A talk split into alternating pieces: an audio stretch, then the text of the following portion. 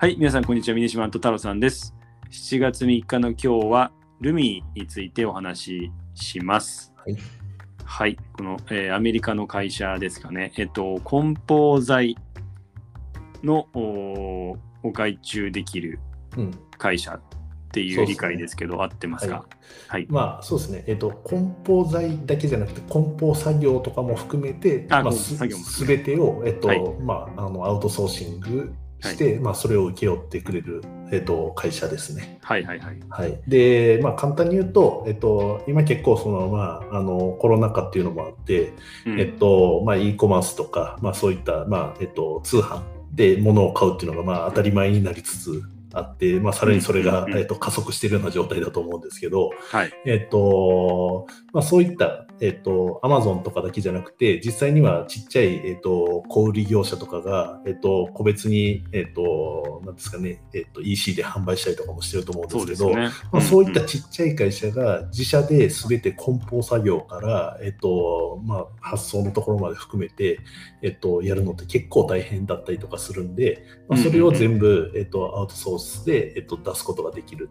っていう、まあ、そこの仕組み自体を提供している会社ですね。そういうことですね。これ、はい。あれですね、その、例えばちっちゃい小売りの会社が何かその、e コマースでお客さんに販売したいですと。で、はい。その箱はい。をこうデザインしたりとか、それをこう作って配送するまでっていうところで、これもうデザインもなんかこうておそらくテンプレートがうん。ある程度あって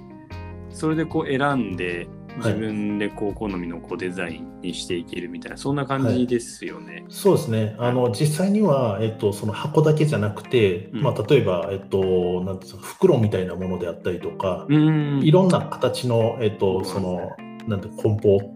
するものってあると思うんですけど、はい。はいまあ、それ自体を、えっと、複数、まうん。あ、種類揃えてて、うん。それプラスオンで、えっと、実際に、えっと、デザインであったりとか、うん。どうパッケージ化するかとかも含めて、すべて、えっと、まあ、一気通貫でできるっていうところですね。で実際、えっとまあ、各個人の会社が、えっと、梱包会社とかを見つけてやるってなると、うん。あの梱包会社によっても、えっと、得意不得意が結構あって例えば段ボールみたいな箱だったら得意だけど、えっとうんなんですかね、えっと、ビニールのパッケージはちょっと不得意ですとかいろいろそういうのが会社によってもあったりとかするんで。確かに。まあ、そこら辺を全部、えっと、オンラインでマッチングさせて、えっと実際のあの素材選びであったりとか、まあうん、構造のデザインであったりとか、うん。印刷工程とかっていうのを全部、えっと、ルミが、えっと、サポートしてるっていうような形ですね。うん。そういうことですね。じゃあ、はえっと、このこん、まあ、箱はこのかあの工場からでこの中に入っている、まあそのビニールとか、わかんないです発泡スチロールみい。たいな、はそのそういったものは例えば違う工場からやってきて、い。うん。えっとまあ、それが顧客のところに届くみたいなそんなようなイメージあ、そうですね。はい。まあ、実際には、あのーまあ、ものによって若干そのプロセスは変わってきたりとかするんですけど、まあ、うんあの、さっき、あのーまあ、ちょっと言ってくれた通り、えっ、と、いろんなものを使ってると、えっ、と、まあ、そもそも、えっ、と、ちょっと集約する作業とかもあったりとかするんで、まあ、そこら辺は、えっ、と、彼らの方で、えっ、と、まあ、あの、請け負う形で、えっ、と、やってますね。うんそういうことですね。はい。で、実際には、うんあの、なんですかね、梱包してから顧客に届くまでで、えっ、と、うん配達履歴であったりとか、まあそういったトラッキングとかも必要だったりとかするんで、まあはいそこら辺も、えっ、と、なんていうか、えっ、と、一発でアウトソースすることによって、うんそこら辺のトラッキング作業とかも、えっ、と、まあ、あの、一括でできるっていうのが、まあ、あの、すべてお任せするメリットでもあったりとかします。顧客に届くまでってその顧客っていうのはあれですよねその小売業者あ、ユーザーさんですねあ。ユーザーまではい。の配達のところまで、あそこまでやってもらえるっていうことはい。なんそうですね。はい。うーんあそれはめちゃくちゃ便利ですね。はい。だ実際にはあのちょっともしもしかしたらイメージ違うかもしれないのでもう一度言うんですけど、えっと段ボールを仕入れるっていう作業をやるわけじゃなくて実際に、えっと商品例えば、えっとまあ、クッキーだったらクッキーを入れるビニールの袋があって、えっとそれを、えっと、囲う、まあえっと、段ボールがあってでそれをきれいにパッケージングして、えっとまあ、お客さんに郵送すると思うんですけど、うんそこまで全部やってくれるということですね。うーん、そういうことですね。はい。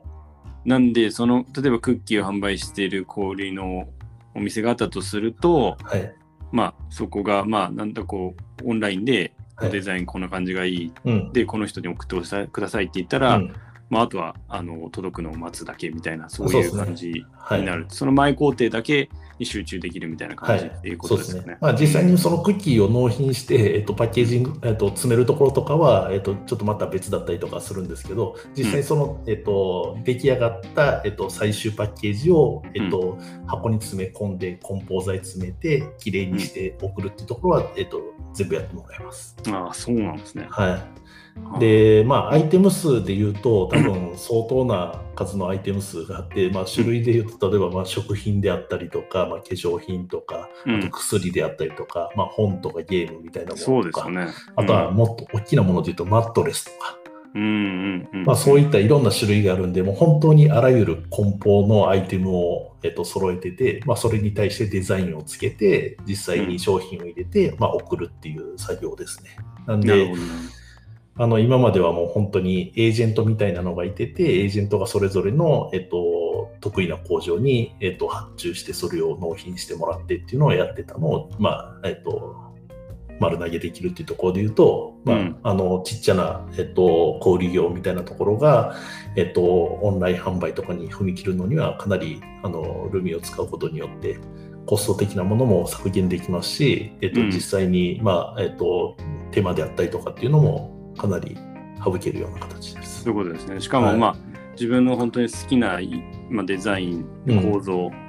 によりこう近いものが、はいまあ、。ちゃんとできる、うん。そういう意味でのマッチングっていうのもあるっていうことそうでですすねけどね。で、実際には、えっと、まあ、アマゾンとかで購入すると、まあ、普通のシンプルな段ボールで来るかもしれないんですけど、うんちょっとこだわったところで、やっぱり通販とかすると、まあ、うん箱を開けるっていうところ自体から、まあ、うんえっとユーザー体験が始まってたりとかするんで、うん。あの、そういった箱にも、まあ、ブランドのあのロゴをしっかりつけて、うんそこを開けるところから、もう本当にワクワク感を出すっていうのは、すごい重要だったりとかしますね。そういうことですね。なんか、はちょっと個人的な話になるんですけど、はい。あの私は無線のイヤホンでジャブラっていうのを使ってるんですけども、これがあのスウェーデンだったと思うんですけど、会社で、い、はい、でまああの音質とかもちろん使いやすさっていうのは素晴らしいんですけど、あのそのでデザインもイヤホンのデザインもすごいかっこいいんですけどそもそも箱がすごい秀逸で、うん、色の使い方とか形とかでなんか久々にその何か物を買ってそのパッケージうん、になんか、あいいなってこう思わされたところもあるんですけど、もちろんそれはまあ大きな会社なんでちょっと今回の話と少しずれちゃうんですけども、まあ、よりその小さい会社でもそういうこうそういうところでアピールできるそうです機会ね。が増えるっていうのはすごく付加価値の高いのかなっていう感じがしますよね。特にオンラインで、まあ、そういった商品を、まあ、あの送るっていう中で、うん。あのやっぱり段ボールのあのなんですかねシンプルな色のところに、うん。あのなんか商品がちょんって入ってあると、うん。やっぱりなんか安っぽく見えたりとかするんで、うん。まあ、そういったところをきちんとデザインされて、まあ、考えられたものっていうので、あのブランド価値を一気に上げることができるっていうところが、うんあのルビンがまあ評価されてるところかなと思いますね。そうですよね。で、はいなんか、ちょっとあのホームページも見たんですけど、はいホームページの見せ方もうまいなっていう中で、で、あの、しかもなんかその、ポッドキャストっていうのがはい。あって、うん。我々も今ポッドキャ、ポッドキャストやってるわけなんですけども、で、その中にこうスタートアップの創業者を呼んでですね、うん。お話を聞いてるっていうのがあって、これがまあ、そのコンテンツとしても面白いはい。ですし、なんかこういった企業のサイトで、ポッドキャストっていうのがそもそもこう、一つの、なんですかね、カテゴリー、うん。プルダウンのメニューの中に入ってるっていうのが、面白いな新しですね。ていう確かに。えーなんかそのこだわりみたいなところも、うん。そうそういったところまでこう気を配るっていうところが、うんこの、なんですかね、このビジネスをすごくある意味表しているのかなとうん。いうところで、あのー面白い会社だなってそういった意味でも思いましたね。そうですね。うんこれ日本でこういう会社ってなんかちょっと調べてみたんですけど、はい私が見る限りちょっと見当たらなかったんですけど、本当ですか？はい。実際あります。あります？はいありますか？ごめんなさい。あのまあ、うんなんだろう、やっぱりアメリカでそれなりに受けてるサービスっていうのは日本でも、あのまあ、コピーキャットみたいな形で出てきたりとかするっていうところもあるとは思うんですけど、うんうんあのまあ、バックグラウンドとしては、やっぱり日本でだと、まだまだそのアマゾンとか楽天とかうん。ヤフーみたいな、そういったショッピングサイトが、えっとメインどころであるんですけど、徐々に、あの個別の小売店っていうのも、あのええ EC をしたりとか、はいあとはちょっと、えっと、言葉としてちょっと聞いたことあるかわかんないんですけど、D2C っていう、えっと、まあ、ダイレクトコンスーマーっていう、うんうん。まあ、カテゴリーがあって、はい。まあ、えっと、今まで、なんていうんですかね、メーカーが、えっと、小売りに卸してから販売してたようなもの、さっきちょっと話したマットレスとか、そういったものが、まあ、直でもう本当にメーカーから、あの、まあユーザー向けに売るっていうビジネスとか結構今、あの、大きく日本でもなってるんですけど、まあ、そういう会社とかが、やっぱり、あの、こういったサービスを日本でも使いたいっていう需要はあって、うん。徐々に、えっ、と、そうですね、ルーミンみたいな、えっ、と、モデルが出てきています。あとは、あの、段ボールを、あの、もうちょっとかっこよく見せるとかっていう形でのあうんうんのサービス展開をしている会社とかもあって、うん。あの、そうですね。結構 D2C 関係の会社さんと話してると、まあ、そこら辺充実してきてるよっていうのは聞きますね。そうなんですね。はい。なるほど、なるほど。わかりました。で今後のこの、まあ、梱包材のこの業界っていうところで言うと、うん。まあ、なんだろうど、どういうふうにさらに進化していくとか、さっきその、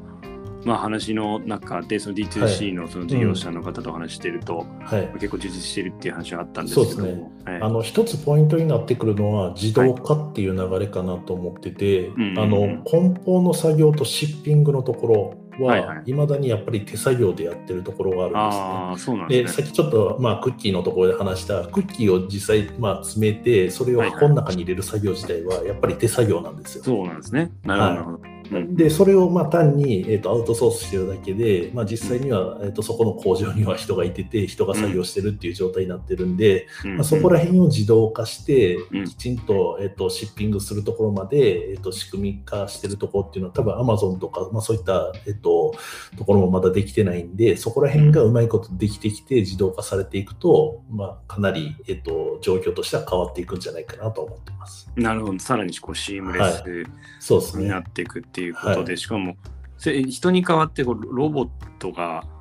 ピッキング作業をはい。よりやっていくってことですよね。はい、で実際には、なんていうんですかね、あのー工場の中で、えっとうん。仕分けをするとかっていう作業自体は結構今ロボットがやってたりとかするんですけど、うん。まだまだやっぱりその箱の中に入れるであったりとかっていうすごい細かいところに関しては完全に自動化できてないところがあるんで、そういうことですね。はい、そこら辺が、まあ、あのここあの数年でどう変わってくるのかなっていうところが、うん。えーとまあ、梱包市場であったりとか、まあ、あとこのうん。D2C 系の会社がさらに大きくなってくることによって、まあ、そこら辺の需要が高まっていくと、えー、とイノベーションも加速するんじゃないかなと思ってます。そういうことですね。はい、でそのイノベーションがさらにこう加速した先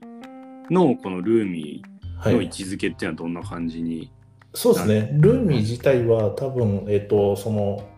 シッピングとかの手前のあの、実際に梱包材を、えっと用意して、まあ、うん。なるべくコスト安くいいものを作れるっていうところに、まあ、特化しているところがあるんで、うん。えっと、そことセットになることによって、えっと、うん。さらに、えっと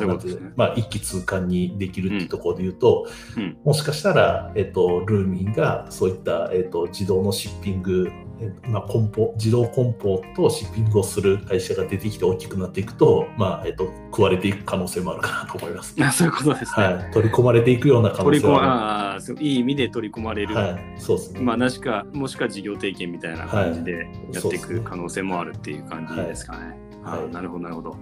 じゃあ、その、まあ、業界全体での、その、このイノベーションのさらなる加速と、まあ、それにおける、こうルーミーがどういう位置づけになっていくかっていうところ、そういった意味でも、注目していきたいところですね。はい、はい。はい、えっ、と、本日、えっ、と、7月3日はですね、えールミーについて、えーお話しいたしました。で、明日、7月4日は、えー、ドアダッシュについてお話ししたいと思いますので、引き続き聞いていただければ幸いです。それではまた明日。